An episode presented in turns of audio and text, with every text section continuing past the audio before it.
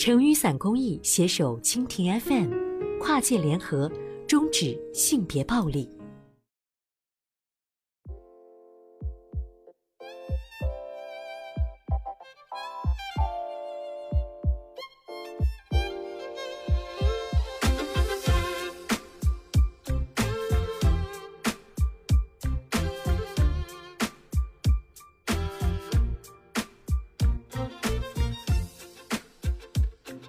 跨界联合，终止性别暴力。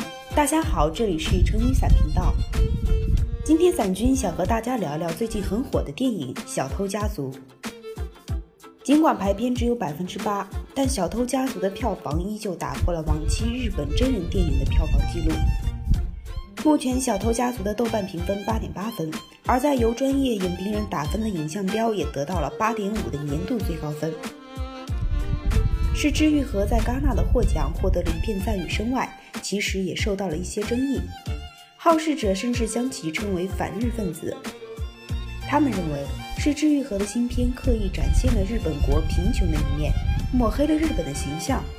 由于影片中有教唆偷窃的情节，还应当限制未成年儿童观看。但是在枝裕和的老粉看来，《小偷家族》实际上延续了是枝裕和一贯对于家庭伦理的思考。由社会新闻改编而来的故事，依旧充满了对社会问题的批判。尽管这种批判是不全面的，是克制的，是温和的。接下来就让我们来看看，是枝裕和到底戳破了哪些真相。当受伤的柴田智被工友小心翼翼搀进屋棚时，这个只有几个榻榻米宽的屋棚一时间人仰马翻，众人忙不迭地腾开位置。智的妻子柴田信代还给工友递上一杯茶水。另一边跪坐在地上的柴田初之老人，一边关心着智的伤势，一边向外来者介绍这个家庭的基本情况。这是我的儿子柴田智，这是我儿子的老婆信代，那边是我儿子的妹妹亚纪，还有我儿子的两个孩子祥太和有里。在外人看来，这一家六口挤在一个逼仄的小空间里，虽然十分贫穷，但似乎并不缺爱。故事一开场，智带着儿子祥太偷遍了各大商场，满载而归之后，两父子一起买了新鲜出炉的可乐饼，踏着寒冷的冬夜归家。也是在归家的路上，一时动心起意，智将正在挨饿受冻的小姑娘抱回了家。众人很快发现，这个临时加入的小姑娘有被家人虐待的倾向，被熨斗烫到的伤疤，各种淤青。心疼的老人拿着药帮她涂抹，但这个小姑娘始终不会笑，不会哭，也不肯多说一句话。被问到这些淤青是怎么弄到的，小姑娘只说这是自己摔倒的，妈妈待她很好，还给她买裙子。为了避免被告诱拐，智和信代连夜将孩子送回原来的家。但就在这户人家附近，夫妻俩吵架的声音大到在街上都能听到。几句拌嘴之后，妻子似乎正被丈夫家暴，哭喊声让人心悸。听到此，智和信代决定收留这个小姑娘。这两公婆说不定偷着乐呢，正好少了一个累赘。过后几天的新闻报道证实了这一点：孩子失踪了，但这对父母居然没有报警。于是尤里变成了这个家庭的一员，改名林，还换了一个新发型。随着剧情的发展，另一个小孩祥太的身份也逐渐浮出水面。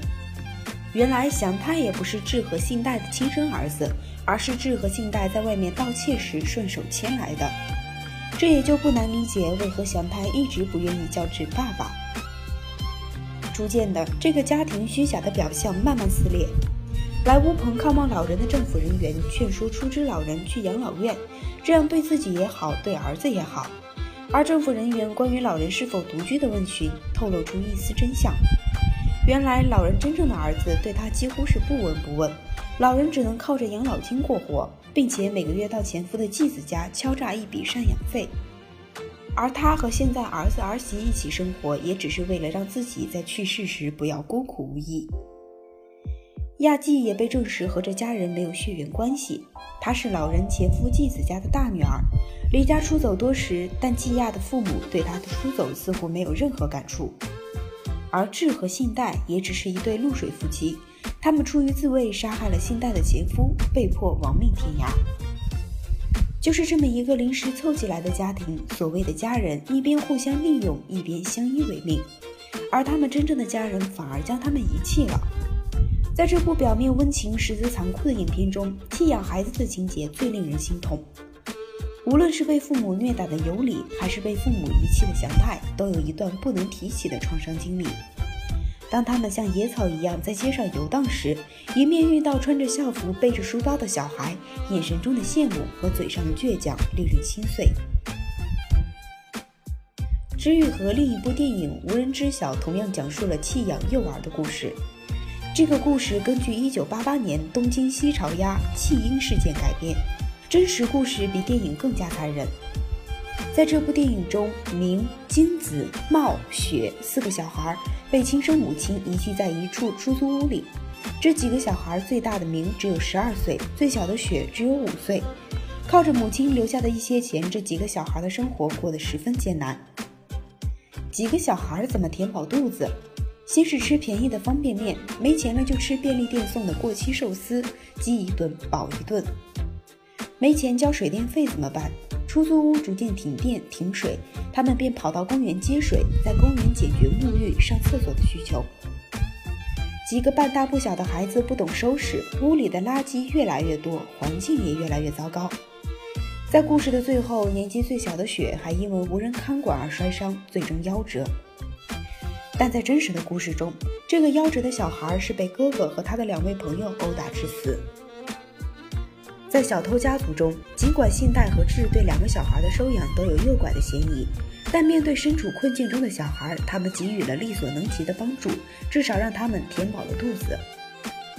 每个人都无法选择自己的家庭，但小偷家族给了片中人一个重新选择的机会，尽管这个乌托邦的幻想最终还是破灭了。而在无人知晓中，只要房东要稍微注意一点，或者便利店的员工能主动报警，结局都不会那么悲惨。但在现实中，正是房东上门讨要房租，看到房里脏乱的情景，报警后才揭开这个悲剧。